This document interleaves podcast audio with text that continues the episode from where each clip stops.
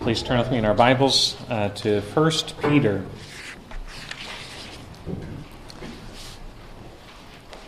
1 Peter chapter 1, and this is found on page 1014 in the Church Bibles.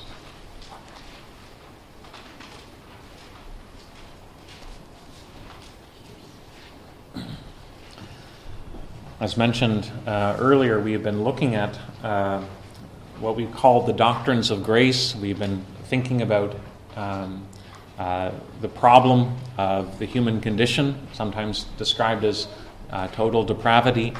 We've looked at how God's grace really uh, goes from beginning to end uh, in the believer's life. That God, uh, before the foundation of the earth, chose uh, to save sinners. we think about God's grace in terms of what Christ accomplished that Jesus lays down his life for the sheep, uh, that they might have eternal life. Uh, that is what Jesus gives, uh, that they might uh, be saved. We thought about the work of the Spirit, uh, that it is a work of God's grace in their life. Um, no one can come unto the Father except through me. It is only by the work of God that one will be compelled, for the Father will draw them unto himself. And this, this morning, uh, we want to come back and look at another aspect of God's grace, and it's really the, the security uh, that accompanies the believer's life. Uh, sometimes this is called the perseverance of the saints. And so we'll be looking at verses 4 and 5, but we want to read uh, from verse 1 down to verse 12. 1 Peter chapter 1 at verse 1. Peter, an apostle of Jesus Christ, to those who are elect exiles of the dispersion in Pontus, Galatia, Cappadocia, Asia, and Bithynia, according to the foreknowledge of God the Father, and the sanctification of the Spirit, for obedience to Jesus Christ, and for sprinkling with his blood. May grace and peace be multiplied to you. Blessed be the God and Father of our Lord Jesus Christ. According to his great mercy, he has caused us to be born again to a living hope through the resurrection of Jesus Christ from the dead, to an inheritance that is imperishable, undefiled, and unfading, kept in heaven for you, who by God's power are being guarded through faith for a salvation ready to be revealed in the last time. In this you rejoice though now for a little while, if necessary, you have been grieved by various trials, so that the tested genuineness of your faith, more precious than gold that perishes, though it is tested by fire, may be found to result in praise and glory and honor at the revelation of Jesus Christ. Though you have not seen him, you love him.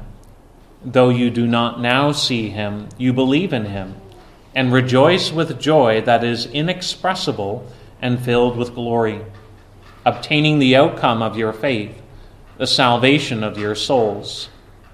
Concerning this salvation, the prophets who prophesied about the grace that was to be yours searched and inquired carefully, inquiring what person or time the Spirit of Christ in them was indicating when he predicted the sufferings of Christ and the subsequent glories it was revealed to them that they were uh, serving not themselves, but you, in the things that have now been announced to you through those who preach the good news to you by the Holy Spirit sent from heaven, things into which angels long to look. Uh, the late Tim Keller uh, once asked the question why should modern people feel more hopeless when arguably our lives are more comfortable and we are living longer than we ever have in human history. One of the facets that we find about our modern world is, is that as people have shifted uh, from a focus on God, we're also noticing that there is an increasing uh, hopelessness uh, that characterizes the modern world. Um, and we see this in a number of different ways. There have been polls done uh, both in North America as well as in Europe, that show a declining confidence about the future of the world, uh, a declining confidence about the future. And why is that? Why should we have less hope as we look forward? Why would we be less confidence as we look ahead? But we see this growing trajectory, this growing trend of hopelessness uh, characterizing uh, many people. We can look at it in many ways, though. Uh, you can look at things like suicide rates. And according to Statistics Canada, the second most common way in which people die in Canada is by suicide, but between the ages of 15 and 34. Why are young people ending their own lives? What's contributing to a sense of hopelessness? We could look at it in many uh, uh, ways, but as one person, Andrew Delbanco, points out, we are wired to be people of hope. That we can't live our lives simply passing from one event to another, simply focusing on satisfying our present desires we are wired in such a way as that we are always looking ahead. We are, we are searching for meaning, but we're also searching to know what will be, what lies ahead. And so, inevitably, the human life is one in which we long for hope. Uh, we can't live without it. And the, the end is disastrous when hope is actually snuffed out. So, if we are wired in such a way that we long for hope, if the lack of hope is disastrous, what is ultimately going to give us hope in this life? That's, that's a question that every one of us has to answer with. What is actually giving and feeding hope into your life? And as we turn back to uh, 1 Peter this morning, we want to see that Peter's epistle is really an epistle, it's a letter about hope. It's a letter written to Christians in the first century, telling them about where they can have hope in a world where they have so much trial and affliction. We want to see, uh, as we turn uh, to 1 Peter, that the message of Jesus Christ not only shapes our view of the future, but it shapes and instills hope in the people of God. How would you describe hope? How would you define it? What is hope? Hope consists of two elements. Hope consists of desire and confidence. It consists of a longing and a certainty about the future. Those two things married together are what constitute hope. And as Peter is writing to Christians, he is telling them that they are to have hope. In fact, you see that there in the verses we were reading in verse 3. Blessed be the God and Father of our Lord Jesus Christ. According to his great mercy, he has caused us to be born again to a living hope. People can put their hope, their desires, their longing, they can put their confidence in all kinds of things. The question is, is whether this is a reliable, a living hope or not. And here, Peter is writing about a living hope uh, that shapes the Christian life. And so this morning we want to look at uh, uh, the opening of 1 Peter, and we want to see that because the gospel brings hope to sinners, that we are to put our hope in the Lord Jesus. We are to live our lives shaped with hope and by hope. We want to think uh, about this idea of being born again to a living hope in three ways. We want to think about the basis for having hope. We want to think about the nature uh, of this hope that is being described. And then, thirdly, we want to think about uh, the strength that this hope gives. First, uh, there is the basis uh, for the hope. Uh, Peter uh, anchors all of this in the mercy of God. Blessed be the God and Father of our Lord Jesus. According to his great mercy, he has caused us to be born again. Everything is anchored in what God has already done. Uh, Peter, in other words, begins his letter by pointing out that the future is certain on the basis of what has already happened. Something has happened in the past. God has shown his mercy. God has shown his grace. And he has shown his grace and mercy in and through the coming of the Lord Jesus. Remember how Peter addressed his recipients there in verse 2. We looked at this at the beginning of the year. According to the foreknowledge of God in the sanctification of the Spirit for obedience to Jesus Christ and the sprinkling with his blood. Peter was highlighting that God's mercy has been shown in that Jesus has come into this world and has sacrificed his life. His, his blood has been sprinkled, as Isaiah would say about the Messiah, that through the sprinkling of his blood, many nations will be accounted righteous. And now Peter is addressing these uh, believers and he's saying, You have been sprinkled by the blood of the servant of the Lord.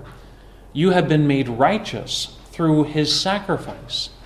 His death covers your guilt. He dies in the place of sinners to pay the penalty of sin so that you can be washed and be made right before God. But not only that, he says God's mercy has been shown in the giving of the Spirit. Because the Spirit consecrates, he sets apart sinners unto the Lord. They are devoted unto the Lord as we were singing in the Psalms. Those who are devoted to the Lord, those whom the Lord delights in, will be those who are characterized by a focus on God. And that's the work of the Spirit. And so Peter begins this letter by talking about the works that God has already been doing in the past. He has shown grace and mercy towards sinners, those who have been characterized by rebellion, of resisting God, of being guilty before God. God has acted and has shown his mercy towards them. But the basis of this hope is also uh, anchored in the resurrection of Jesus. Again, in verse 3, he has caused us to be born again through the work of the Spirit to a living hope through the resurrection of Jesus Christ from the dead. Peter goes on to talk about how Christ's resurrection is part of the Christian hope. It's not just that certain things happened in the past, but those things that happened in the past have a spillover effect now into the present and the future. So that as you look at what Peter is doing here, he's anchoring everything in the works of God. And then he's stretching it out, saying the implications shape the present and the future. Edmund Clowney uh, makes a similar observation. He says, Our hope is anchored in the past, Jesus rose. Our hope remains in the present, Jesus lives.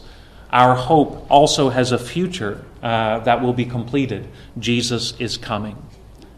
And you read through the first letter, first chapter of 1 Peter, and you see it in verses 5 and 7 and 13. Peter is showing how hope is woven into the Christian life what God has done in the past shapes how we live in the present, which shapes the way that we view the future. Hope is a desire matched with certainty. The Christian has a basis for hope on the account of what God has done in the past and how the past work of God points forward to a future work of God. Christ's blood has been shed to take away sins. Christ has been raised by the power of God, and Christ will return to make all things right. That's the basis of the Christian hope. And so, as we as we start to think about hope, just uh, uh, on a on a uh, a general level, you see how Christianity actually addresses the longings of the heart. We're all mortal creatures. Death is part of our story. That doesn't mean it's natural or neutral or something that we should just be indifferent towards. Death is an intrusion, uh, it is something that strips us and uh, separates us from everything that we attach meaning to in this life. So death is something that we should look at with hostility. It is, it is ripping apart everything that we value. And yet, the answer is not to ignore death, but to be able to face death.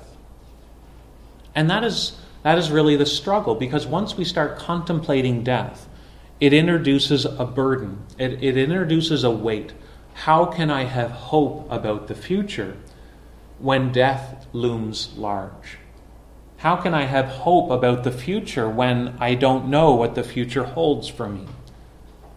But here, Christianity is able to say there can still be hope because there is one who has triumphed over death.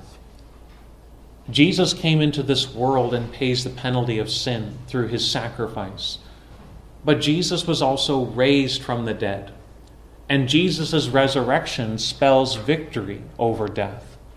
That death is not the end, and that Jesus paves a way forward beyond death.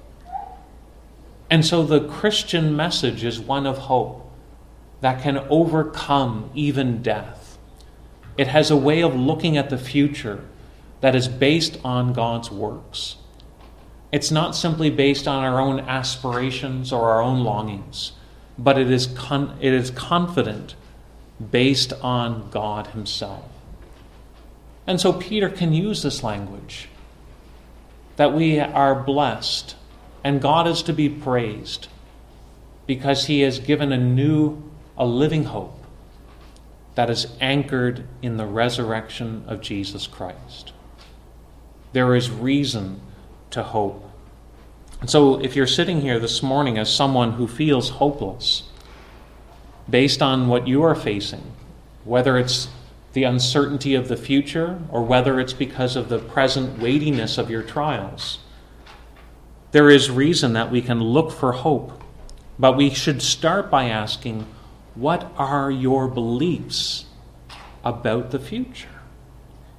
Because our beliefs about the future are going to shape the way that we live in the present. They're going to control how we live in the present. And so, as you think about hope, begin by asking, What do I believe about the future? because hope is married to an understanding of the future. Then we can ask the question what has God done in Jesus that gives a living hope? So Paul, Peter here begins Blessed be God, because he has done something merciful. He has shown his great mercy through the work of the Lord Jesus, through the work of the Spirit but also we see God's uh, the hope that God gives on the basis of the resurrection.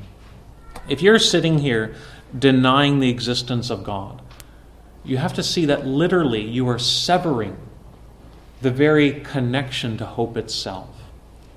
You are really cutting yourself off from hope because it's only a supernatural being that can overcome the wrongs of this world and it's only a supernatural being that can overcome death. And if you can't overcome those two things, there is no hope. We should be honest. There is either hope or there isn't. And the basis of that hope is on the grounds of things being corrected that are wrong and of death being overcome. And Peter here says, that is done in and through the power of God. So there is the basis of hope, but there's also the nature of how he describes the Christian hope. And you notice here in verse 4 how he does that. He says that we have been born again to a living hope, to an inheritance that is imperishable, undefiled, unfading, kept in heaven for you. Peter uses an interesting word there. He uses the word inheritance. Now, we're all uh, familiar with the idea of an inheritance. It is to receive something. Someone uh, passes on something to us, and it is, it is a gift that is given to us. But in inheritance, Peter uses that concept on purpose because it is a very rich concept for the Old Testament believer. You think about Abraham, you think about the people of Israel. They were given a great promise uh, from God. They were promised the earthly inheritance of the land of Canaan. That was the sign of God's blessing upon them. God had promised them the land of Canaan. But now Peter is using that concept of inheritance, and he's actually comparing the inheritance of what the believer had in the Old Testament, that earthly land of Canaan, with the inheritance that the believer has in Christ. And he's accenting we have a hope that is far greater. And he characterizes it as an inheritance in four ways. First, he describes it as an inheritance that is imperishable, that is, something that cannot be destroyed. Canaan could be destroyed, and it was. The land of Canaan was destroyed when the invaders came. The Babylonians literally destroyed their inheritance. Everything that they had attached meaning to was burned, destroyed before their very eyes. What was familiar to them was taken away. What they valued was stripped from them. It was destroyed. And, and we can appreciate something of that even ourselves when we see things that we attach value to, things that we have cherished, things that we have uh, sacrificed for to be taken away from us. You think of how much of our lives we work and work and work to acquire wealth, to be able to, to provide for our own, or to be able to enjoy the comforts of this life. And yet, even things like wealth, our assets, can slip between our fingers. Things can be destroyed. Inflation can depreciate our own valuation. We can lose the things that we had at one time. But Peter here talks about something that cannot be destroyed. It is uh, the work of God's salvation in Jesus Christ. Um, uh, that is the gift of eternal life through the Lord Jesus. That continues and cannot be destroyed. He describes that inheritance, that gift of salvation, not only as something imperishable, but also as something undefiled. It cannot be spoiled. Maybe you've bought something at some point, something that when you buy it, you you're extremely careful with it. If you get a new car, even if it's only new to you, you may wash that car. You may even wax that car. You want to uh, bring out the shine of that car. You want it to be protected. But a scratch can be devastating on a car. Something that we value can be spoiled by a mishap, by a mistake. We can ruin things even when we cherish them by being foolish or careless or something happens to us. And here Peter says, this inheritance, this gift of eternal life, is something that's not only indestructible, it's something that cannot be defiled, it cannot be spoiled. Again, you go back to Canaan. The land of Canaan was a beautiful land. When they came into the land of Canaan, what were they told? You were coming into a land, to a land that has cisterns that you have not dug, into a land with orchards, with, uh, with um, vineyards that you have not dug and planted. You are coming into a land that is rich and abundant in its blessings. You didn't do the work but you were to enjoy this good gift. But what happened? The people ruined it. It says in Jeremiah chapter 2 Thus says the Lord, I brought you into a plentiful land to enjoy its fruits and its good things. But when you came in, you defiled my land and made my heritage an abomination. How did they ruin it? It was by their idolatry, by turning against God and living in sin. They, they actually polluted the land. They had made a mess of everything, even the good gifts of God. They had actually spoiled it all. And as a result, Canaan was something that they weren't going to be able to enjoy because of their own foolishness. But Peter says the heavenly, the eternal inheritance in Christ is something that cannot be spoiled. It's not something that we can make a mess of and ruin by our own foolishness, by our own carelessness. It is not something uh, that uh, will be uh, contaminated. Those who have come to believe in the Lord Jesus are those who have an inheritance that will never spoil. He describes this inheritance in a third way. Not only is it imperishable, not only is it undefiled, but he says it's unfading. Think of the flowers, the beauty of the flowers. But the flowers here, and then its glory fades away quickly. You think about the excitement that we can have when a new cell phone, a new tablet comes out, new technology comes out, and then within a couple of years, its, its glory is gone. No one's interested in it. But here, Peter is talking about an inheritance that does not fade away. Again, think about Canaan. The people come into this land that is fruitful and abundant. And yet, not only was it a land that would be destroyed, but it was a land that would, would be described as being parched, where drought would come over the land. That it would be a land that would fade from its former glory it wouldn't be what it once was. You remember, even in Haggai, when the people returned to the temple, when the temple was being rebuilt, people were weeping. It's not what it once was. The glory is faded. But here, Peter is talking about a glory, an inheritance that does not fade away, that with time it does not go down in depreciation. And finally, he describes it as an inheritance that is kept in heaven for you. Uh, it continues to be there, it's reserved in heaven, but this reservation is also personal. It is for those who believe. Whereas the land was taken away from the people on account of their idolatry, Christians live in a hope on the fact that their eternal inheritance is based on the power of God. So, what is it that we treasure most in life? We have criteria here to think through it. We only have to ask ourselves is what I treasure most in this life something that is indestructible, something that is unfading, something that is incorruptible? Is it something that endures forever? And if it's not, then I'm giving myself over to something that is ultimately going to disappoint.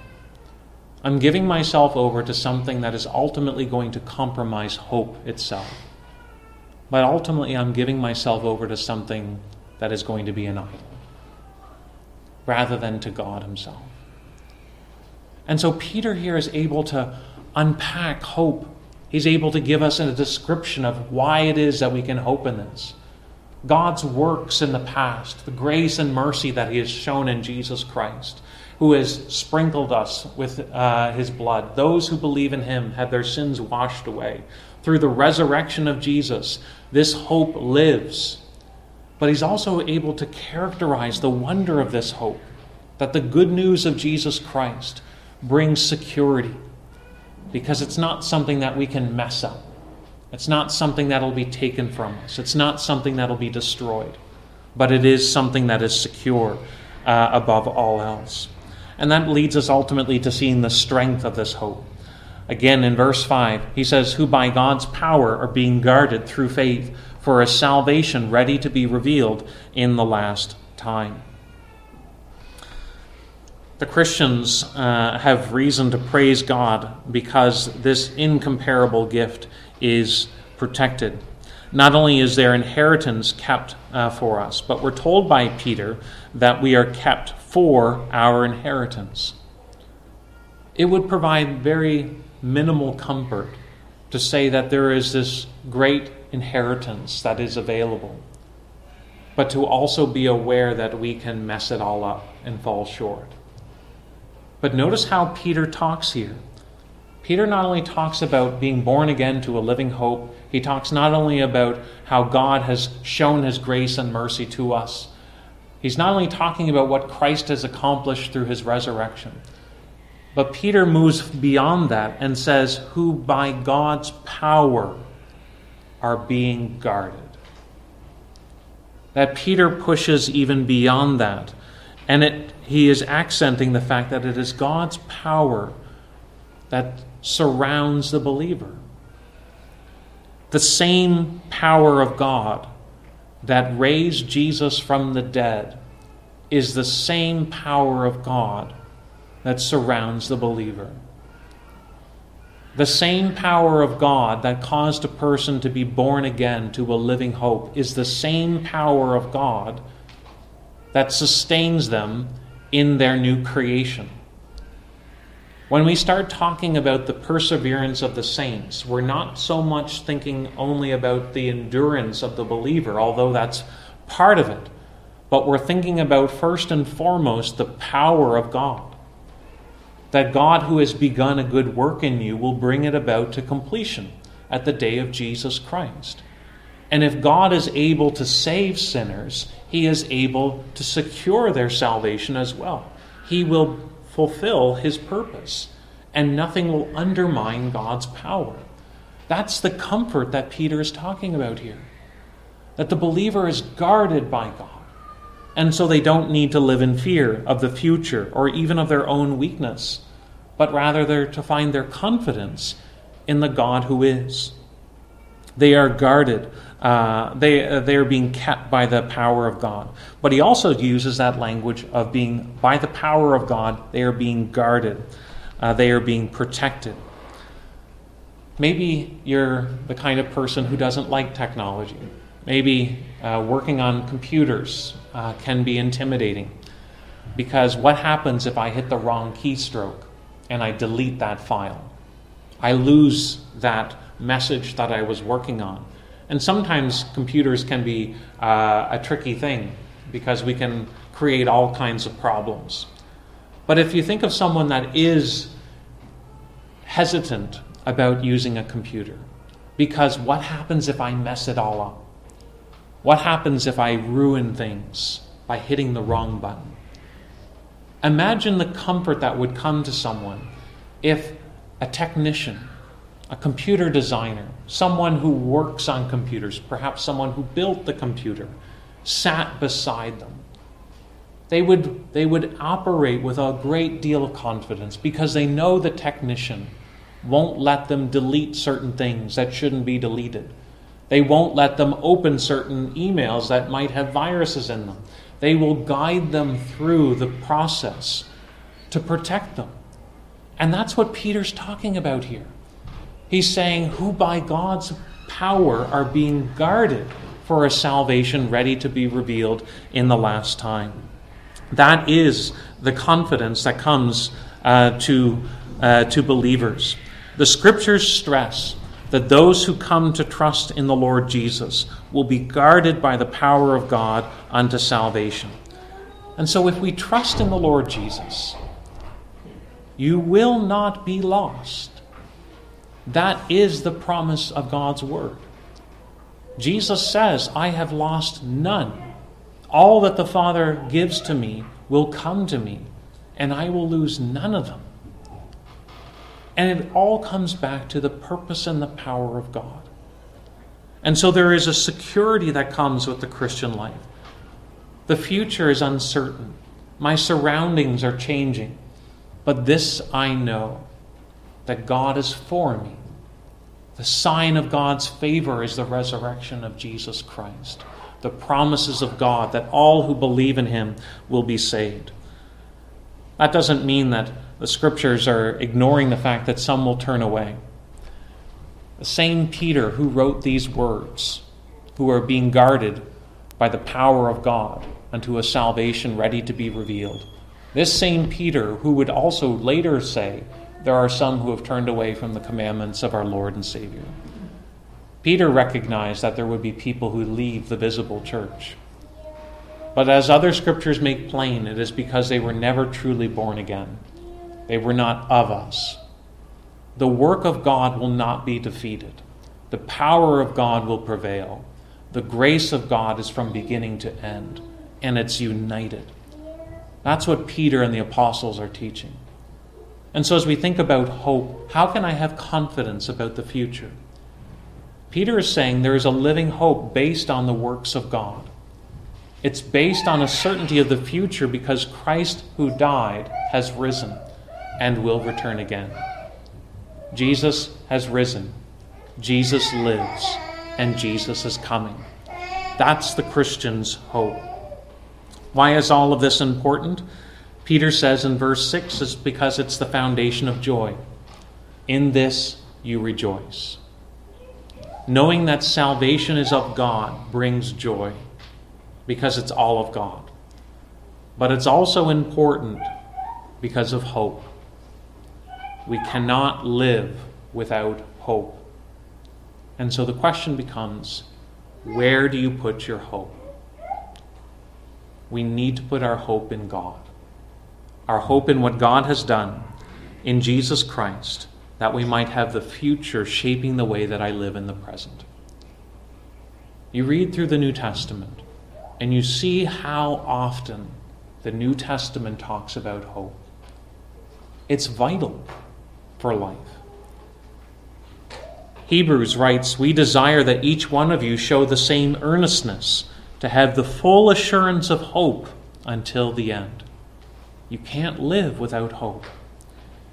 First John says, Beloved, we are now children of God, and it has not yet been revealed what we shall be.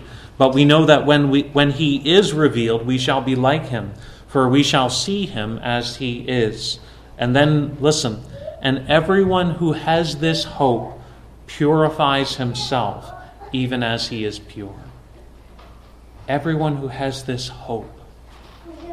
Do you have hope this morning? Where is that hope anchored?